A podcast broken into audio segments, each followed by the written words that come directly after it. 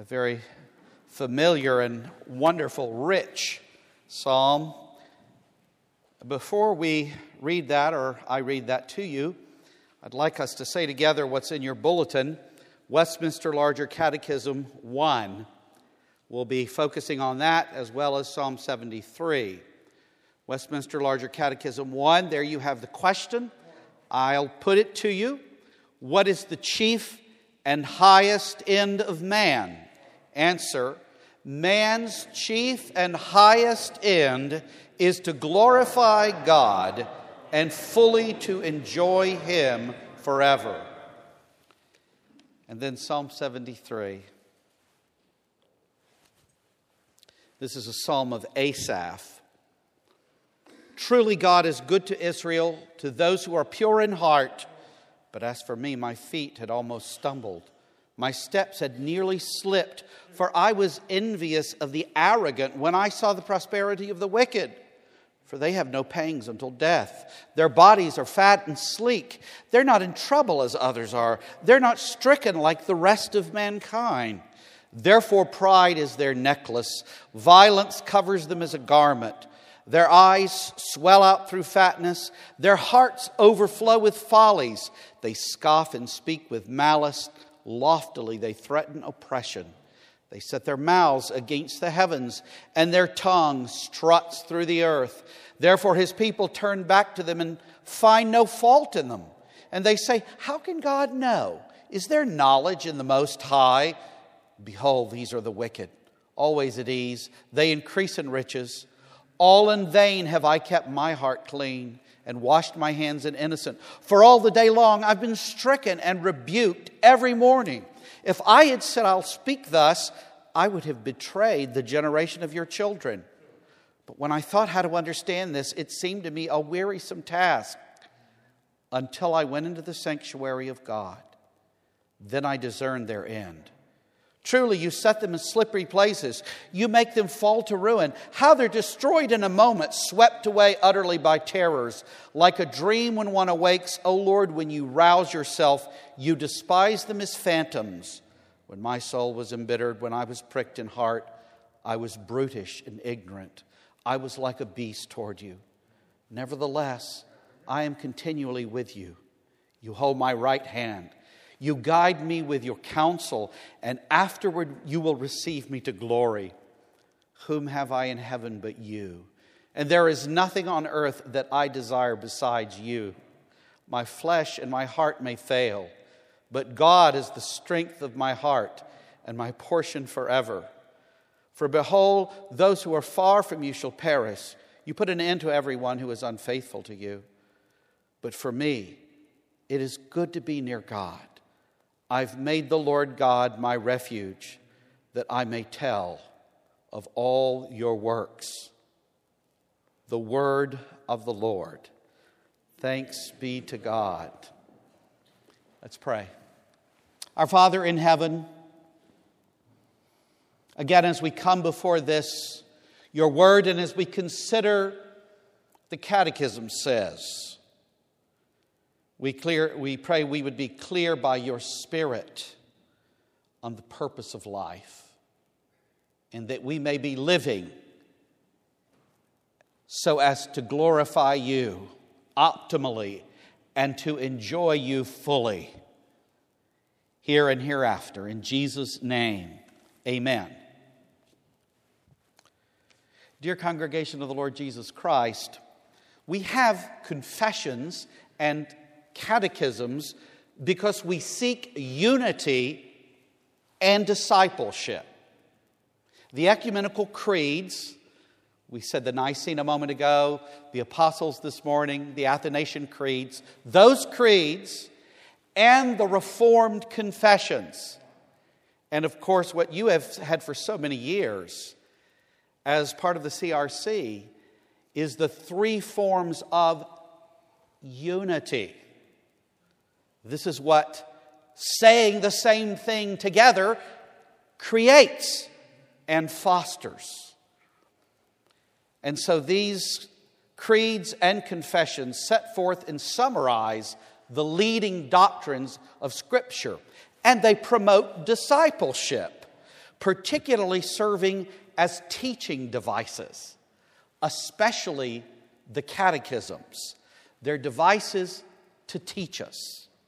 Well, B.B. Warfield, in characteristic understatement, says In the late history of the Westminster formularies, the larger catechism has taken a somewhat secondary place. Now, you all haven't lived with these Westminster standards as long as some others of us have, but I can assure you the larger catechism is something of the ugly stepchild of the Reformation. It has a very secondary place in many people's thoughts and in their usage, and I would encourage a greater use. George Gillespie saw this as an advance, the larger as an advance on the shorter, arguing that the larger were, was for those of understanding, as he put it. Philip Schaff speculated uh, that with the assembly, the Westminster Assembly's great respect, stated right off the bat uh, in their calling documents, their great respect for the Synod of Dort, that the Westminster Larger Catechism was for public exposition in the pulpit in the same way that Dort said the Heidelberg was to be and divided it into 52 Lord's Days. There's no clear evidence for this, however. T.F. Torrance may have been closer. He said the larger catechism was designed chiefly as a directory for ministers in their teaching of the Reformed faith Sunday by Sunday. And that's how I somewhat view it, and that's how I seek to use it. And tonight, I seek to teach you as God's people this little aspect as it begins here of the Reformed faith. There are 196 questions in this, so there's plenty of room to learn. Well, the larger catechism, as we've seen, begins with a question about our purpose. Why are we here in this world? That, that's when that question is asked, which may sound strange to us in our current day. What is the chief and highest end of man? we could put it in a way that everybody would understand it by just saying something like, What is our purpose? Why are we here in this world? And the answer is we are here first of all for God.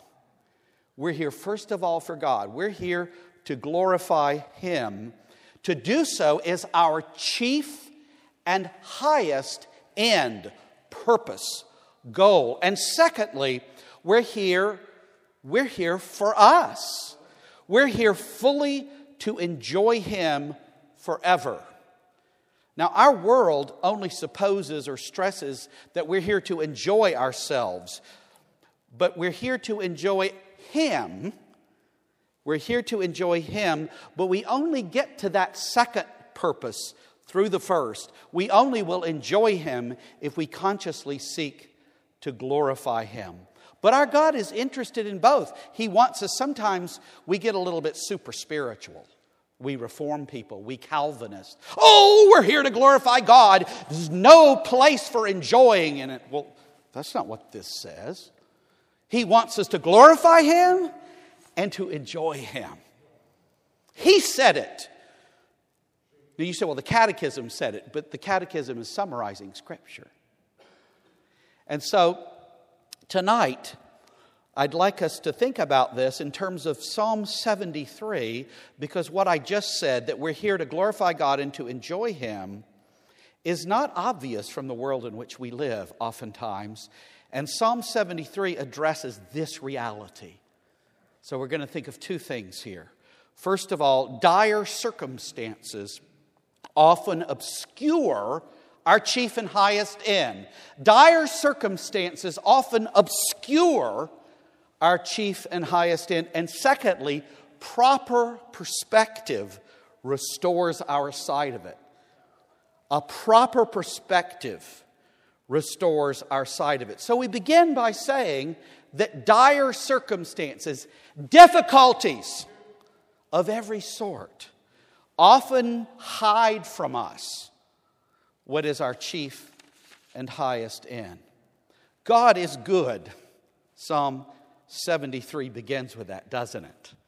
God is good to Israel, but that's sometimes difficult to discern. It sometimes is difficult to discern, especially as we fail to be pure in heart if we're double minded, to the degree that we're double minded, to the degree that we're idolatrous. Notice what it says here God is good to Israel, to those who are pure in heart. So we must be pure in heart to properly see this, understand this. It can be difficult to discern God's goodness and wisdom by looking at the world because, verse 3 now complicates it, especially for us because the wicked appear to prosper.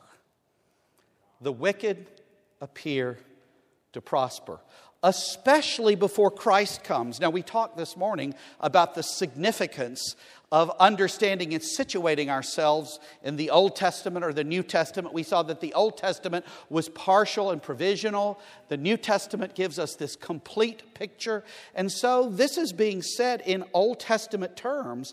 And before Christ comes, before he comes and incarnates goodness and wisdom as we never saw it before, before our eyes, incarnated and when Israel was among the nations, as she is here, she's among the nations and is the only recipient of special revelation. She's the only one to whom God is giving this prophetic word, and she's often hard pressed being among the nations.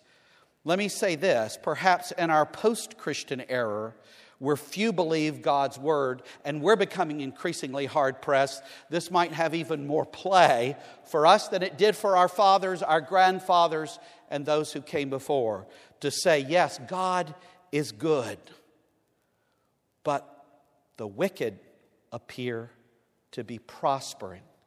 And so the, the conundrum, the difficulty, the puzzle is if God is good, He's just. And if he's just, why are all these unrighteous people, these wicked people, doing so well? Why are they prospering? We witness this in public figures and in wicked neighbors, colleagues, perhaps even family. We see this prospering. We suffer often, and as God's people, and they, the wicked, appear to be, the text says, fat and happy, living on easy street, prospering in their wickedness. The wicked openly defy God and even boast openly that they're getting away with it, verses 11 and 12. And the righteous stumble because of the apparent prosperity of the wicked, as verse 2 says, making righteousness appear not to pay, verse 13 says. In contrast to the wicked, in contrast to the unbelieving, we are rebuked and stricken. We might say, well, they're having it easy. We're rebuked and stricken. You may be suffering even this night greatly in body, soul, your situation of life with respect to job, money, home, relationships, suffering injustices at the hands of others. Think of this just as we pause here to say, Indeed, the one who came to redeem us was stricken, smitten, and afflicted for us. He was cut off from the land of the living. For the transgressions of his people, he was stricken. So before we jump on the bandwagon too quickly of saying, yes, those wicked out there prosper at our expense, we have to remember one came who paid for all of your and my wickedness. We're not guiltless, my dear friends. We have wickedness. And that needs to be taken care of. And Jesus, thanks be to God, has done so. He was stricken, smitten, and afflicted for us.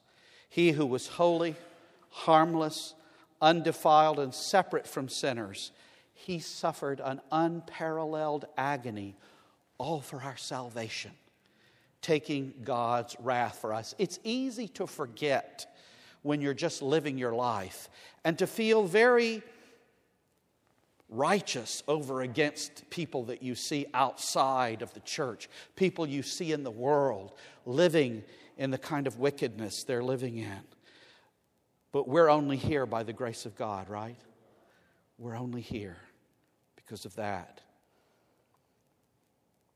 Can it really be that we're meant to glorify God and enjoy Him forever? It often doesn't look or feel like it, as we're back to the thrust of the text. You might say, well, the wicked don't glorify God at all. Well, it is true. Let's think about this. It is true that the wicked don't love God, they don't keep His commandments. That's part of what marks them as wicked. And that is how we glorify God. We'll see as we go on even more that we glorify God by loving Him and keeping His commandments. We express our gratitude to Him and our thanks for that grace that I spoke of just a moment ago. Children, think about it this way Does it glorify God? Sometimes I'm sure your parents say this to you. Does it glorify your God? Does it glorify God for you to hit your sister? Does it glorify you, God for you to take something that's not yours? And the answer to that, a parent, when saying to the child, Are you glorifying God? Sally, Billy, is this glorifying to God? This sin you're committing? No. We all know about that then. We all know, even children know about the talk. That doesn't glorify God. You're not obeying God, you're not doing what He wants. Yet, verse 17 says that we can discern the end of the wicked. In other words, wickedness is not going to triumph. The psalm makes it clear. Verses 18 to 20 speak of sudden destruction in the midst of apparently living the good life. It almost depicts the wicked who thinks they're getting away with it, going along just in all of their wickedness, and then they fall into hell. God brings judgment. In a moment, they're dead and in hell.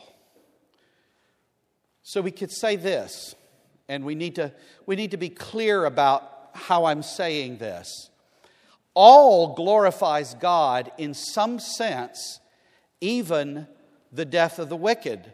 Verse 27 says, for behold, those who are far from you shall perish.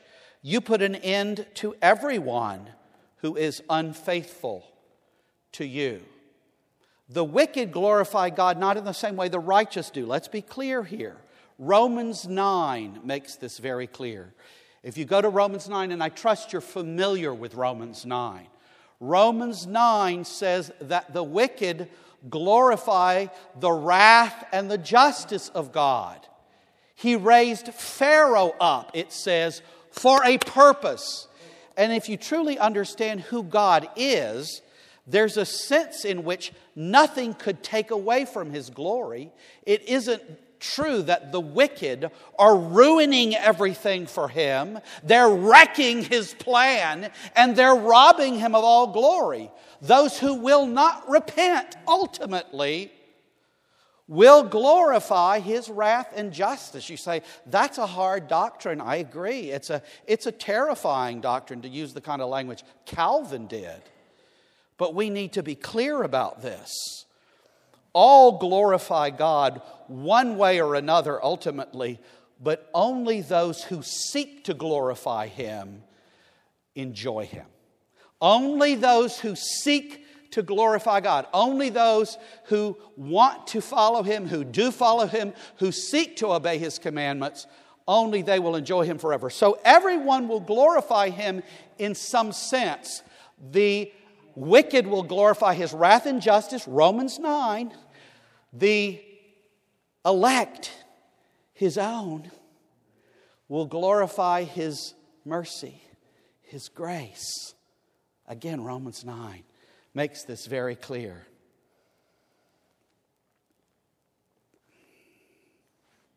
Saved and lost, ultimately all glorify Him, but only the saved enjoy Him fully and forever.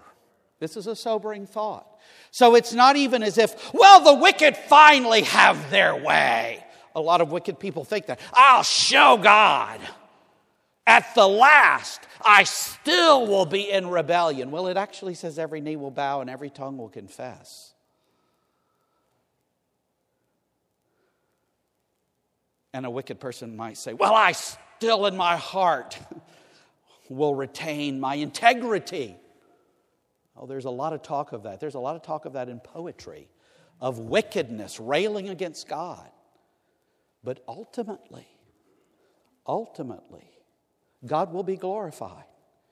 He will be glorified one way or the other.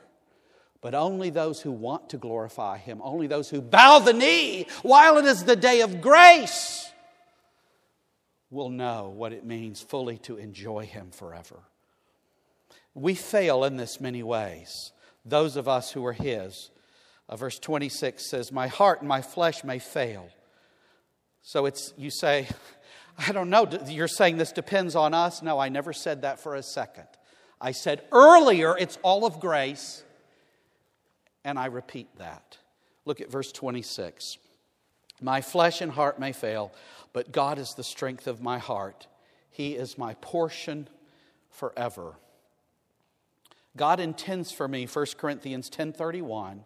You know this. He intends this for you whether you eat or drink or whatever you do, to do all things to His glory. This psalm, particularly the last verses, 24 to 28 there, these last verses, and the high priestly prayer in the end of John 17 that you heard the pastor read, and many other places in God's Word. Those places make it clear that I do and I am to do all things to and for His glory. And in that to enjoy Him who is my portion forever. I'm to seek to do everything to His glory and to enjoy Him then who is my portion forever. But I repeat what I said at the head of this dire circumstances often can cause us to lose sight of this. Difficulties, right, cause us to lose sight of this. And this brings us to the second point it's a proper perspective that restores our sight of this. So we can be walking, we can be cast down like the psalmist and saying, The wicked are prospering. Look at the world. What's the purpose of life? I don't know. It looks like it's to end with the most toys and you win. But we know that's not the truth. We know that the person who ends with the most toys doesn't win. In fact, these wicked sort who remain in their wickedness fall right into hell. To the degree you think that, to the degree that you're thinking, what good does it do to be a Christian? That's part of what's going on here. What good does it do? You need to reorient your thinking. You need to stop thinking that way. You need to repent. Repent means to have a change of mind. And so that's our, our second point. You need this change of mind that restores your sight truly. You see, and where do we get this? We gain, we regain proper perspective only when we come to Christ. That's what verse 17 says. You see, he's at the end of his rope in verse 16. He says at the end of 16, It's all wearisome. I'm so tired of this. I'm so tired of this life in which everything looks like it's going awry and wickedness is just having a field day. And verse 17 says, Until I went into the sanctuary of God, then I discerned their end. You might say, Preacher, why do you say, until I come to Christ? Because we saw this morning, I read to you from Westminster Confession of Faith 7 5, that all of this stuff in the Old Testament, the paschal lamb, the sacrificial system as a whole, the ceremonial law, the tabernacle, and the temple, all, this is the word that's used, it's kind of a big word, for signified showed forth, put a spotlight on Christ to come. And so, unless and until you come to Christ once again, you say, Well, I've come to Christ, but you come again and again. You begin coming to Christ You may, some people even know, many people don't know, particularly brought up in the kinds of churches we're in, when they begin to trust Christ. They, they can't remember not ever trusting Him, but you must always come to Him. You come to Him as the Word is preached. You come to Him at the table. You particularly come to Him in public worship. This is the language the Westminster uses. In public worship, that's what we're doing here. In private worship, that's the way it speaks about family worship which is when you read the Bible and pray and sing in your families after meal or at some other time. And then it speaks of secret worship, where day by day you pick up God's word, this word that gives light you pick up this word and you seek Him in prayer. You come before Him. You live, Coram Deo, you live in His presence. You pray without ceasing, which means to live in the spirit of prayer and dependence upon the Lord. So to come to the sanctuary means to come to Christ. And as we say, we come to Him chiefly through the means of grace and the means of grace are appointed and are central in our public worship. So, public worship is so very important. But this is just the beginning, it's not the end. This should be supported by you and your families as you read God's Word, as you talk about the sermon, as you talk about what did we hear Sunday. It was one of our practices when everyone was home at the dinner table, Sunday dinner, we would talk about what did you hear in this morning's sermon, whether I was preaching or someone else was preaching? What were the themes? What were the points? What did the preacher tell us? What did you learn in your Sunday school class, in your catechism class? We're talking about these things all the time. So, in the family, we're taking what's going on in public worship and talking about it. You said, I thought we're just supposed to mumble the scripture and mumble a prayer, and that's family worship. You can do a bit more than that. You can talk about what's going on in the church. And what's going on in the world, how to understand, to have a God's eye perspective, so to speak, to think his thoughts after him, to have the, the perspective of the word on what's going on, so that your children don't think that the wicked prospering is the way it's supposed to be. They need to be taught. You see, the psalmist says, Until I went into the sanctuary of God, until I came to Christ, went to Him again, my thinking was muddled, it was confused. As it often becomes, doesn't it, in the workaday world when we're not centered on the Lord in our thoughts. We're far away from public worship. It's easy to sit in a comparative way. It's easy to sit in public worship and to say those great symbols of the Christian faith, to say the Apostles' Creed, to say the Nicene Creed. But when you're in your neighborhood, maybe even among your broader family, when you're at work, when you're at school, when you're with friends who may not be confessing those things, then it's not so easy. And you may feel sort of squeezed and you may feel like, what's going on here? Here? Well, you're there to bring a witness. You're there to bring this testimony of these things are true. And you say, but it's not so easy. Well, I understand it's not so easy, but what you all need to remember, young people, you need to remember this. Don't be afraid to speak for Christ because at the last day, your friend or whoever wants you to do something bad, the wicked who wants you to go along with them and they're prospering, they're not going to be sitting on the judgment throne. Jesus Christ is going to be sitting on the judgment throne. So when you're with people who you're making, you're feeling like, oh, I'm nervous, I'm, you shouldn't be behind the eight ball here. At the last day, they're not on the judgment throne. Christ is. You need to live your life in the light of that. I answer to Him. I don't answer to unbelief. I don't answer to the wicked. I answer to Him who is on the throne. As we say, it's especially in public worship it's especially in public worship that we come to Christ, which means coming here, coming together over the Word, coming to Him in prayer. This is where we see the destruction, the end of unbelief that otherwise seems to go great guns. It's just that we don't have the proper perspective. Don't you know, don't you know this about the proper perspective?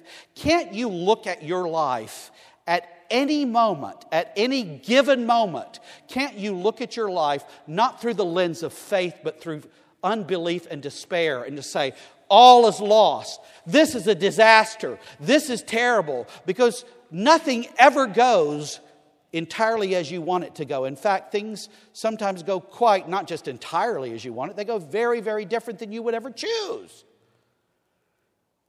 You need to learn to look at your life. What this is about is you need to learn to look at your life through the eyes of faith. That's what we're talking about when we say a proper perspective. Dire circumstances, if just bad things are happening, if you don't bring faith to that, if you look at the bad things and go, oh, all is lost. Well, from a fleshly perspective, all is lost. All always is lost. But from a faith perspective, faith sees things as they really are. And even the most difficult of things are in His hands. And you're in His hands. And He loves you with a love that will never let you go. You say, Well, I don't feel that sometimes. Well, I don't either. I understand that. But you see, I'm talking about faith, not simply feelings. You need to learn to see your feelings, your emotions through faith, not simply whatever you feel, that's reality. You say, Isn't what I most deeply feel what's true?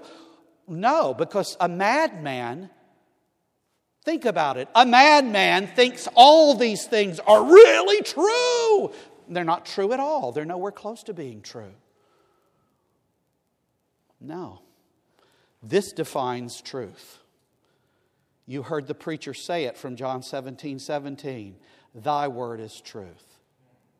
This defines truth, not what you most deeply feel. There are people in courts of law up and down the land because they've committed acts about which they very deeply feel. The law doesn't say, Well, did you deeply despise this person when you murdered them? Yes, Your Honor, Case closed, go away. That's fine then. That doesn't happen. Thanks be. You might say, well, are we going there? I don't know. We, we, we are losing law because we're basing everything on, some of you were there, expressive individualism. Let's just say that. If you don't know what that means, ask the pastor, and he'll tell you all about it.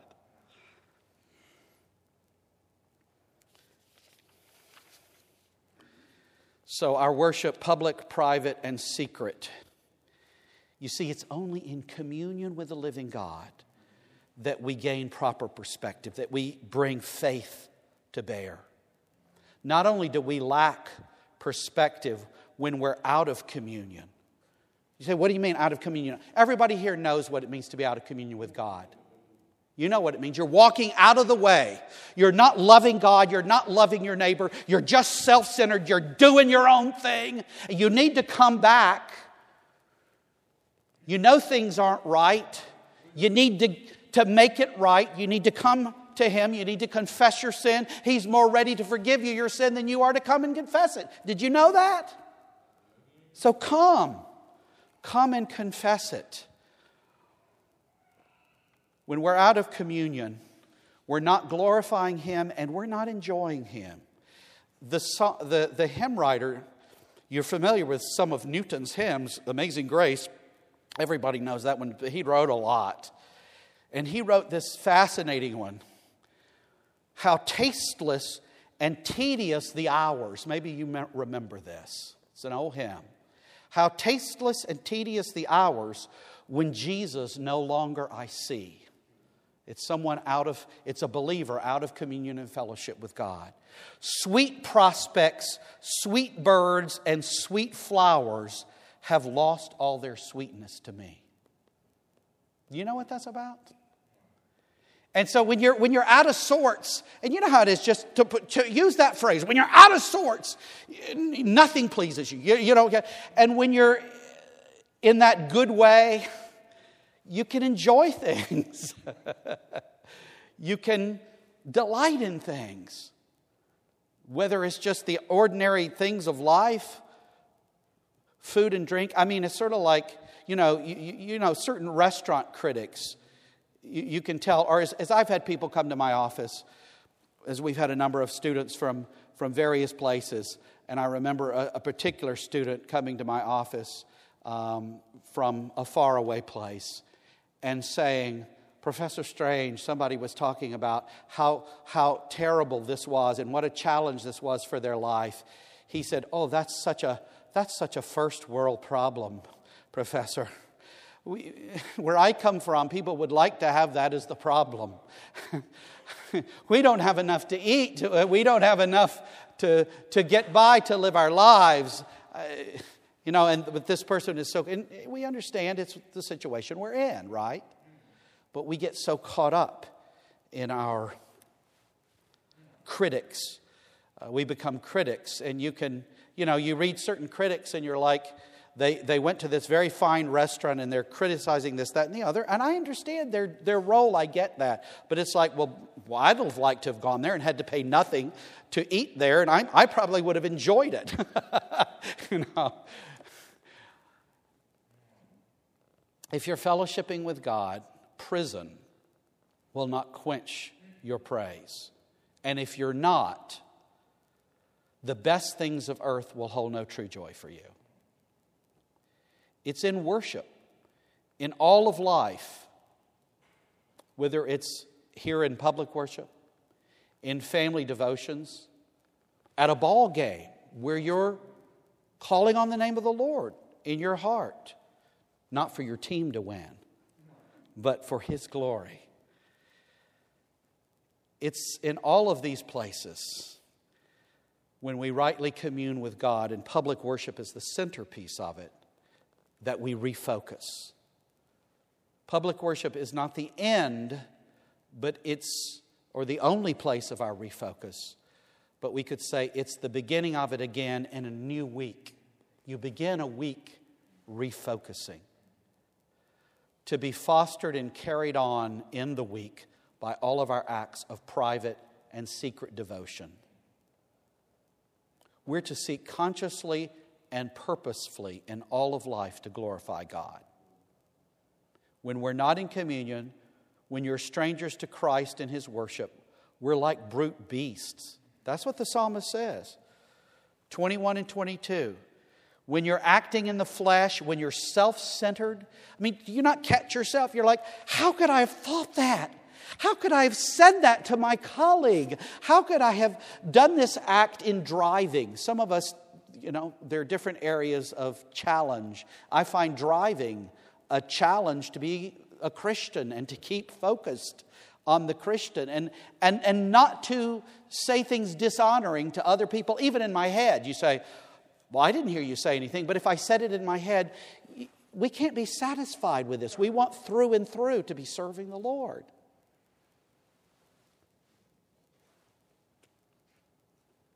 Verses 21 and 22 speak about the brute beast.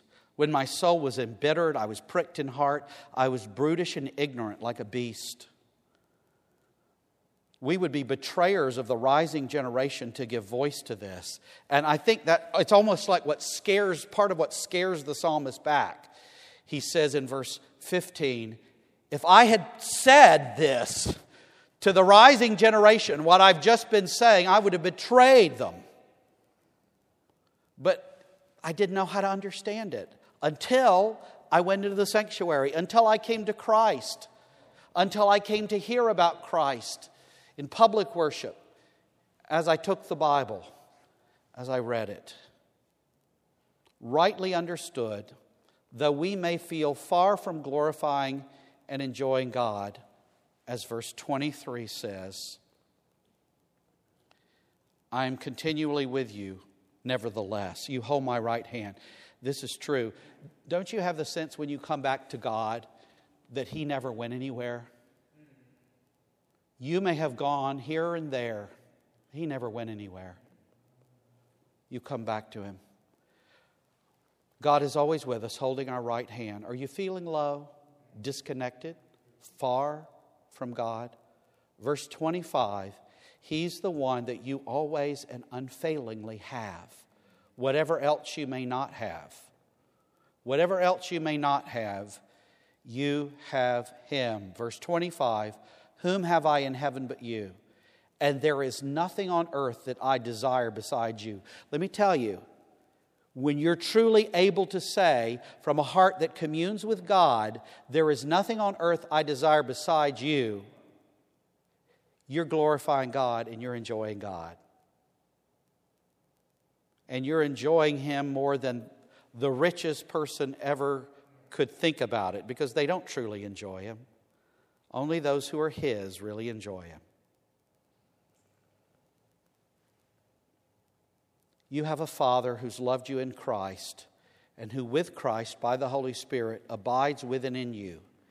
And you need to come to confess the end of verse 25 as we just read it. This is the secret of enjoying Him. There is nothing on earth that I desire besides you. Pray, Lord, make this mine. Pray that. Because it's not just going to be yours in the flesh, it's not going to just happen, so to speak. Sanctification is something we have a part in.